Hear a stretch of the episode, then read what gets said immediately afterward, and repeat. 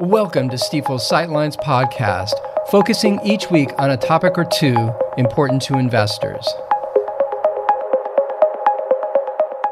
Well, greetings and welcome to the Sightlines podcast. This is Michael O'Keefe, Stifel's Chief Investment Officer. In this uh, episode, I want to continue the discussion around our long term investment theme. So, recall that we published recently a report called From Vision to Value our long term investment themes. And this, this is a report you can find on stifelinsights.com. And in it, you know, we really get into these five interrelated megatrends. So there's sort of long term trends that we expect to, you know, really materially influence the direction of both the economy and the markets longer term. And so think of it as, um, you know, these various uh, concepts that we sort of uh, develop uh, sort of a framing for that we think relate to how the world's operating and changing. And so, one of the areas um, that we, uh, or one of the themes that we've teased out, we call securing strategic resources. And I want to zoom in on this one a little bit in this episode. Um, now, what we mean by that is hey, the idea that both companies and governments will increasingly prioritize both the development and the protection of certain resources. Think of things like food and water, for example. And in fact, food and water is really where I want to dive in. So, so let's go into a, a few numbers. Um, I guess the first is just think of the population.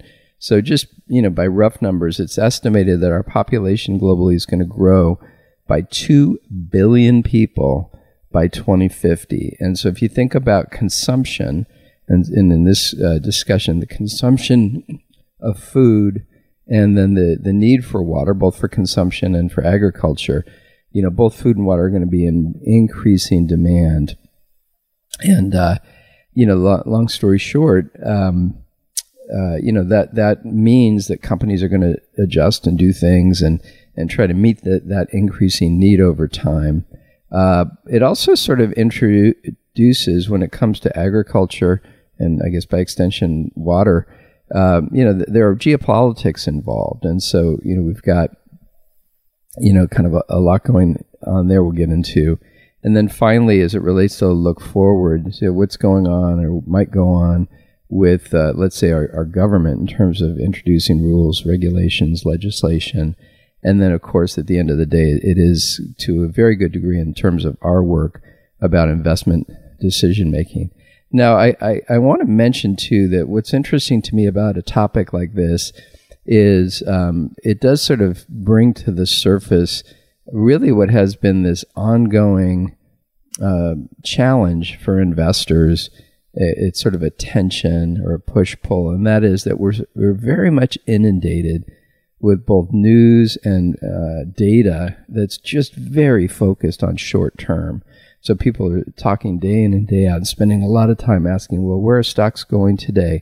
Are they going up or down? Where are interest rates? How are they moving in this moment? You know, what is the Fed thinking right in this moment? How is the economy changing right in this moment? And while, you know, it's important to kind of keep track of all that, it, it can't be at the expense of longer term thinking, right? And so when it comes to the anchors of investor investing for long term investors, there are things like diversification, asset allocation, keeping composure through market volatility. And then here I'm really framing out the idea that these long term themes or megatrends are going to define sort of the creation of value as an investor over over time, in our opinion.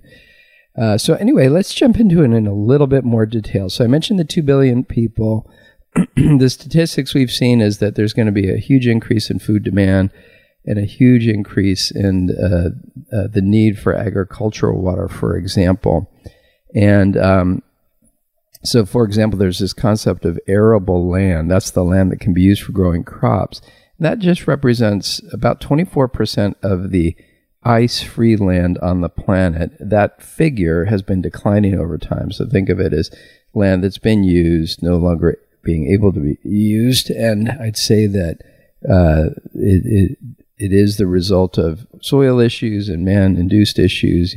We all kind of know that story in terms of lands uh, being spoiled over time.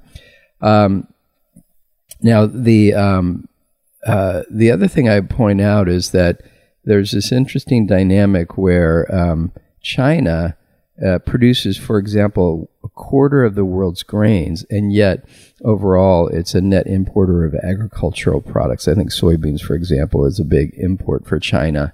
Uh, as it, as it sort of works to produce food uh, for its population, right? The other thing that's subtle and minor but n- notable is that uh, China has been buy, buying up agricultural land in the U.S. and um, and owns about uh, not a lot, but one percent of the foreign-owned U.S. agricultural land, uh, if I understand things correctly. And so, anyway, interestingly, one uh, piece of legislation uh, that is sort of in des- in development potentially is the idea of banning foreign ownership for farmland in the U.S. So that's just sort of like an early signal that lawmakers could quickly get to uh, as sort of a framing that hey, we're going to start disallowing foreign ownership uh, uh, on these kinds of resources that are really important to us.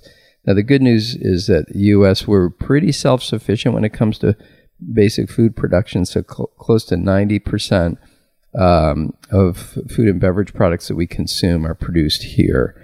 And so, uh, you know, it's almost like, hey, if the more we need to depend on ourselves, I, think in theory we can. So, anyway, a little bit of geopolitics in, in motion there. Um, I, will sort of uh, finish up by uh, just sharing a couple concepts that have influenced our um, investment thinking and some decisions we've made. The first is precision agriculture. So here the idea is you take technology. You know, we always have this improving technology, but think of GPS, uh, so lo- location information, having sensors on equipment, uh, big data analysis. Obviously, that then relates to artificial intelligence. Kind of using all that in a in a smarter way. Use it to optimize farming and irrigation in order to increase productivity, increase crop yield, and reduce uh, water waste, so be able to do things more efficiently. Uh, another great example is water technology and infrastructure. So here we see uh, technology to improve water supplies uh, with things like smart irrigation. Again, the same idea of those kind of uh, sensors and data and all that. Desalination plants, so making uh, drinkable water out of salt water water, water, excuse me, filtration systems. So water that's not drinkable through filters can be drinkable. And then uh, monitoring, probably all kinds of monitoring opportunities. So those are that's another set of examples around water that uh, have influenced some of the things we've been looking at and investing in uh, for clients. So, hey, listen, that's really what I wanted to cover. Just think of it as in the in the day to day we're sort of all battling this near term, real time data. And the reality is that's, well, it's important to keep an eye on that. It's probably more important to be focused on some of these long term tenets. And so this uh, development and kind of ongoing uh, cultivation of our, our theme framework is really important. And uh, it's helpful both as we think of ideas as investors, but also as we think of sort of the creation of value, managing uh, through uh, as almost a, a, set of businesses and and a society, the changes that are going on in the world, the theme framework really helps out with that. Thanks so much for listening to this episode, and we will catch you on the next one. Thanks again for listening to Stifel's Sightlines. Be sure to subscribe wherever you're listening to automatically receive each week's podcast in your feed.